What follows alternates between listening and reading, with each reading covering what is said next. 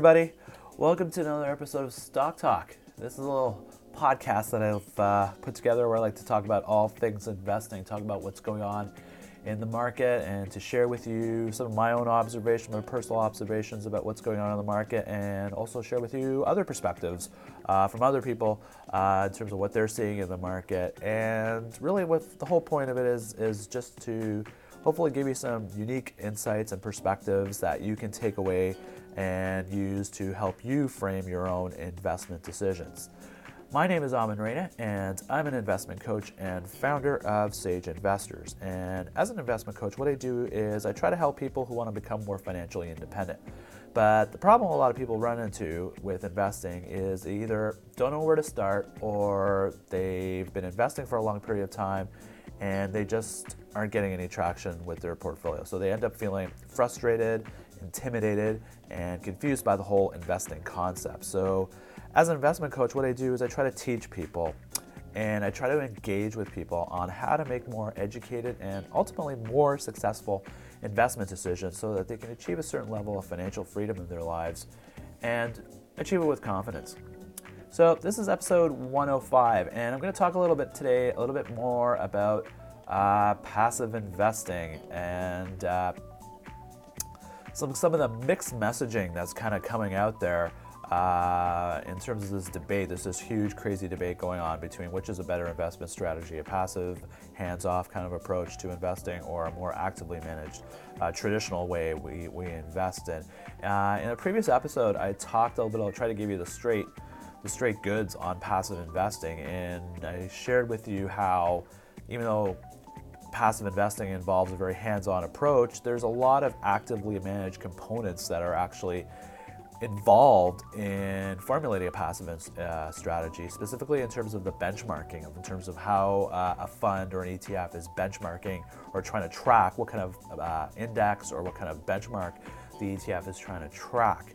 And there's all kinds of like political um, business kind of issues that can go into formulation of that index so we went through i went through a whole thing about that in a previous in a in a previous episode and today i kind of want to share with you some really uh, some really interesting messaging that's coming about um, especially from people that have been kind of the pounding on the table have been the sort of pro um, ambassadors for, for passive investing strategies. And because we've seen in the last couple of months, and I've shared a, few, a bit of this with you in, my, in some of my previous podcasts, how some of these people and organizations who have been the sort of the leaders in terms of promoting passive investment strategies are kind of on a way almost flip-flopped. And the most recent example of it, just literally a couple of weeks ago, was coming from Vanguard. Uh, Vanguard, if you know, they are probably Vanguard and iShares, BlackRock slash BlackRock are one of the big players in the ETF market, and they just have a real stranglehold right now in terms of uh, market share of uh, ETF products out there. So Vanguard just recently announced that they are going to, in 2018, start selling a line of actively managed ETFs. And these are going to involve sort of factor based models. The portfolios are, going to be used to develop portfolios that are kind of factor based. So, like, we're talking like, you know, your low volatility, value oriented, growth oriented, dividend oriented. Pretty much like traditional mutual funds, and it's in, in, in, its, in its defense for Vanguard. Vanguard also sells mutual funds besides ETFs. They have traditionally sold um, lower cost uh, mutual funds that are actively managed. But now they're kind of morphing that mutual fund model, what it seems like they're doing, is morphing that mutual fund model into a into their ETF uh, line of funds. And uh, it's ironic, and I, when I first heard about it, I was floored because Vanguard, um, you know, the patriarchs of Vanguard is John Bogle, and he is, you know, the whole Vanguard value proposition is about low cost, um, passively managed uh, products. Is investing is the way to go for most people. That's the most easiest way to invest, and they've built their whole business line um, around that value proposition. So it's really funny and argue, uh, ironic and kind of bizarre in a sense that you know the company of John Bogle is now pushing actively managed ETFs, even though he's been on record over and over and over again saying actively managed products just don't out, don't cannot versus uh, passive managed funds just don't even hold. They just they're just bad products. They just can't. They're not effective uh, ways to invest, approaches, strategies to invest. So here they are now going to be pushing onto investors like you and me actively manage ETFs, and you know it's just again it's so funny because his he's over and over talked about you know what it's really hard to pick stocks on a consistent basis and to do well with it. That's what they that's what they're saying. And um, but now they're kind of going against that philosophy, and they're so what's going on? What is up with this? Well, again, uh, as like anything, they're in a business.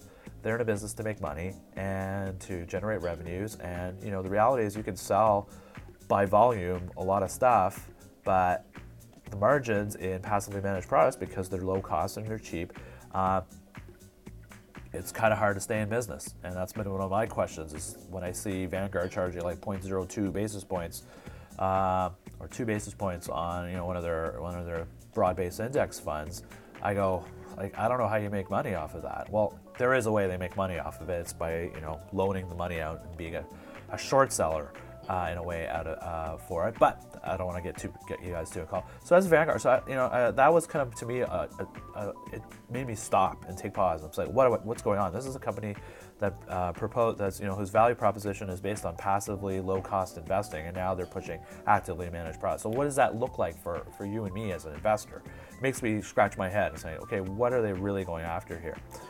Um, a few months ago, uh, I did I shared with you another uh, example of almost a, a flip flop.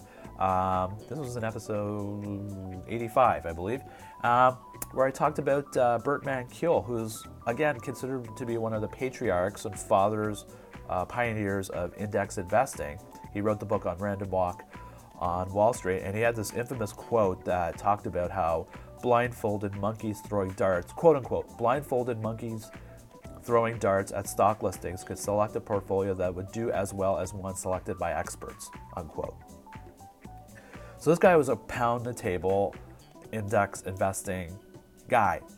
And then just recently, he flip flopped. And basically, he's now partnered up with a robo advisor company in the States and is pushing this product called, uh, uh, pushing these uh, strategies that are uh, revolving around advanced indexing, where um, he, these products out there are attempting to exploit uh, inefficiencies in the market and, in a way, trying to beat the market. He, uh, his, his, his reason for kind of changing teams, in a sense, is that technology now has kind of stripped out a lot of the costs associated with, uh, with investing, and that it is now more efficient now to adopt actively managed strategies to outperform the market because technology has now enabled it.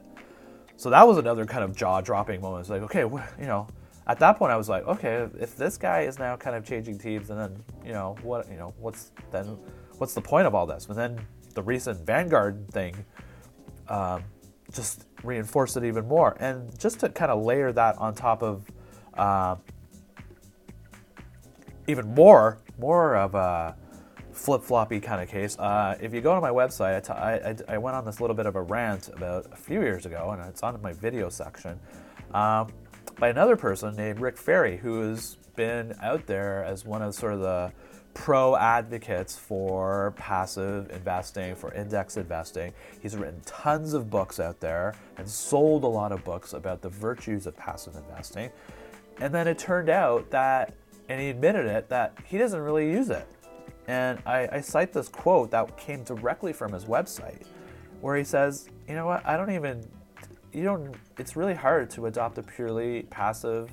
Uh, investing strategy, low cost strategy. And here he goes. And, and, what he said was, quote, the problem will be, the problem begins, I can't even read my writing. The problem that begins the indexer is that I don't, that comes with being the indexer is that I don't invest in index funds. Truth be told, my portfolio is a combination of funds that follow indexes, quantitative funds that don't follow indexes, and actively managed funds.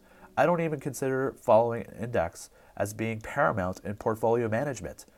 and quote unquote. And it goes on to talk about, you know what, if you're going to really uh, understand the risks that you're going to get into with various with different investments, you have to do work, you have to do research, you have to do analysis to identify if there are unique risks associated with with certain investment opportunities. So if he's talking like this is a guy who's who's selling books on, you know, low cost uh, index investing, and he's selling books and he's saying, well, I don't even follow it. You know, you have to wonder what's going on here, and I think a lot of this, and really what I'm going with a lot of this is, I, part of it, I just want to share with you some kind of behind the scenes stuff that's going on with some of these people who are like when next time you see somebody on the uh, uh, on TV, on CNBC, pounding the tables on the virtues of investing strategy X, you got to take it with a grain of salt because, as you can see, there's a lot of cases out there where people can flip flop and jump the jump the ship, and you're kind of left holding the bag. And so that's why it's really, really important. And and and this whole concept of having being passive versus active, and this whole debate about Marxism you know, these are all camps, and it's almost a tribalistic kind of debate that you're having here. And that is that is very common in finance. It's very common in investing. People have certain viewpoints, and they're very very strict with it. But at the same time, a lot of people have very strict viewpoints and quietly will kind of change teams and really won't be letting anybody know, which is very disingenuous and also not being very transparent and very honest. You know, at the end of the day, what do I think?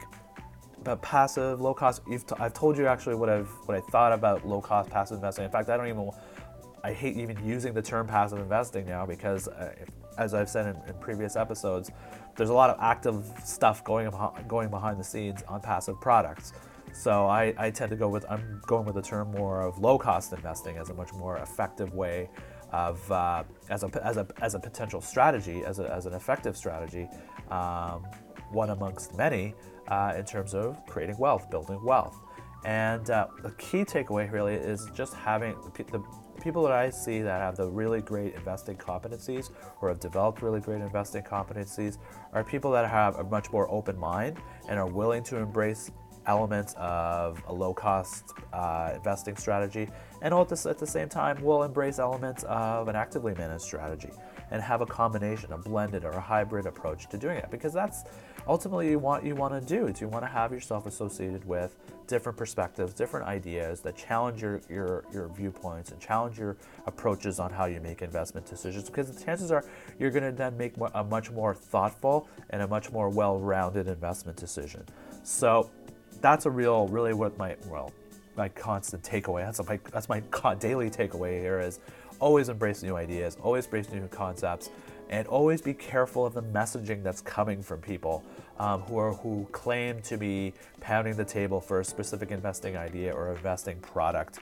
Uh, be careful because behind the scenes they could be just on the uh, right near the exit door, ready to get out. So it's just interesting uh, that we're just in an interesting time because right now you're hearing so much about ETFs. ETFs are kind of destroying everything. Nobody's going to buy individual stocks anymore. Um, what we're seeing right now, and these examples with Vanguard, with what uh, Burt Malkiel is doing, with the Rick Ferris of the world is, you're seeing a lot of marketing coming out there right now with these products. And um, if you're not aware of some of the stuff going behind the scenes or some of the things you need to be aware of uh, with respect to ETFs and what they're trying to sell and what's under the hood of these products, you're going to be really disappointed um, and shocked when you start looking at the returns that these, some of these products are going to make because it's it's not going to be any better than you know as much as the industry is saying this is the new way of investing. In a way there's a lot of the same behaviors that are being that have been developing in the old traditional types of investing are pretty much just getting morphed into the new ones. So you got to be really careful in when you're looking at funds, when you're looking at ETF products, making sure you're you're doing your proper due diligence and doing your proper analysis, and you're just aware of some of these elements that are out there in play, especially when it comes to the marketing side of these things, because the, the banks now you know, Vanguard here is, is, is, a really good example. They're going hardcore on this stuff and they're really pushing this stuff really hard. So you got to be a little bit street smart in terms of how you deal with that. And, and as my way of trying to do that, I teach a course on how to invest in ETFs, which kind of goes through all these elements that you need to be aware of and kind of helps you build a checklist for figuring out whether which ETFs are really good, figuring out which ETFs are actively managed, which kind of ETFs are low cost, broad based, um, invest in broad based indexes, figuring out which ones are, are good and which ones aren't good, and doing it in a, in a thoughtful, methodical kind of way. So I encourage you to check out my website if you're interested in, in learning about more about ETFs. Um, I've put together a really nice uh, online course, and I also teach the course in person too. So you can hit me uh, on my website if you have any questions. Uh, that's about it, all I have for you this week. If you have any questions about this, you can hit me through, as I said, my website, sageinvestors.ca hit me through an email there. Uh, I'm on my Facebook page. I have a Facebook page, Sage Investors. Um, I post all my uh, all kinds of articles and uh, videos, and po- my podcast links are all through there. And also, where else can you find me? Oh yeah, you can find me on Twitter. Uh, my handle is at Sage Investors. I'm on there all the time, uh, sharing content uh, from perspective people that I really respect in the investing side who are tweeting out stuff. I share with you some of this, their stuff. Share with you also my uh, my own personal investment decisions in real time. So that's all I got for you this week. Um, thanks a lot for listening. Uh, all my previous episodes of Stock Talk are on iTunes. So jump aboard there and subscribe, and uh, feel free to leave some comments there uh, about you know what you like, what you hate about it, and stuff that maybe I could do better. Uh, thanks a lot for listening in. Uh, it's been another episode of Stock Talk. My name is Amin Reina of Sage Investors, and we'll catch you again another time. Take care. Bye bye.